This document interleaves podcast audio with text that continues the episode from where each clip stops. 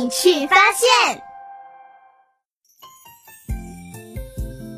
大家好，又是我，爱讲新闻故事的喜猫。今天是二零一八年十月十日，星期三。说起山竹，你们以为这则新闻的主角是这种香甜可口的水果吗？不，它可比软软的水果有威力多了。它呀，是红遍全球让人厌恶的超强台风山竹。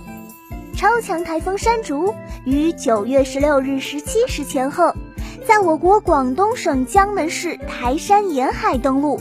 登陆的时候，中心附近最大风力有十四级，比把大树拦腰截断或者连根拔起的威力还要大。超强台风山竹就像个大恶魔，不仅导致了许多航班高铁取消，还对人们的生命造成了威胁。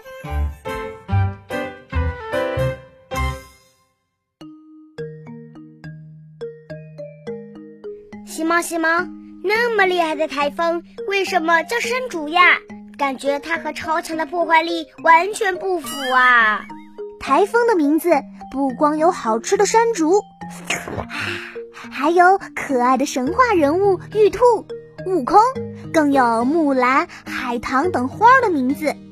小朋友们，开动你们的小脑筋想一想，为什么台风要这样命名呢？嗯，台风玉兔能吹到月亮上去，和嫦娥姐姐一起生活，所以它叫玉兔。呃，台风悟空一定能变成各种各样的东西。孙猴子多厉害呀，能够七十二变，所以给他取了这个名字。嗯，一定是台风可以在空气中吹出花的形状，所以才用花来取名啊。宝贝们，你们的想象力可真丰富呀。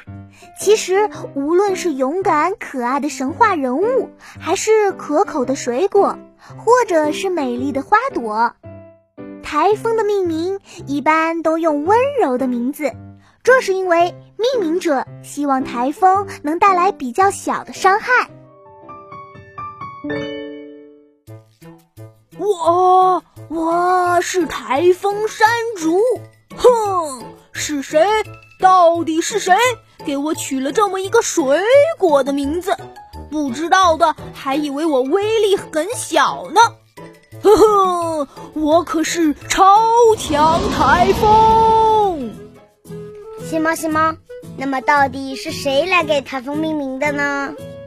其实呀，台风的命名者是十一个国家和三个地区，他们都是世界气象组织的成员。为了避免名称混乱，大家就事先制定了一张有一百四十个名字的命名表，每个国家或地区提供十个名称，然后按顺序年复一年的循环重复使用。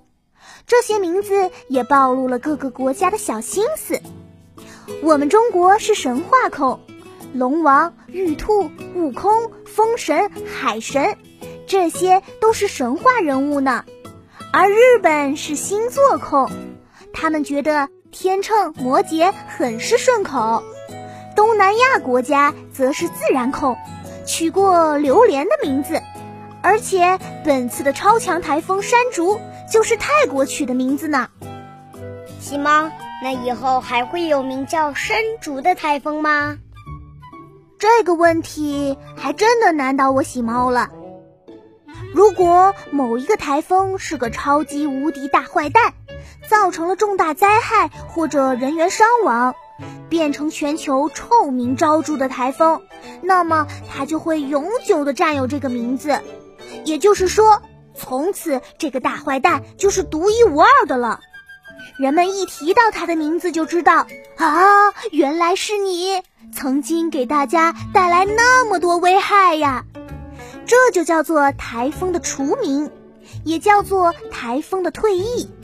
而空缺的名字会由原来取名的国家或者地区重新取一个新的名字列入命名表。台风山竹已经给菲律宾等地造成了严重危害，看起来它被除名的可能性不小哦。西蒙，那如果山竹被除名了，是不是泰国又要取一个新的名字呢？没错，如果山竹真的被除名了，你们猜猜泰国这次又要取哪个水果的名字啦？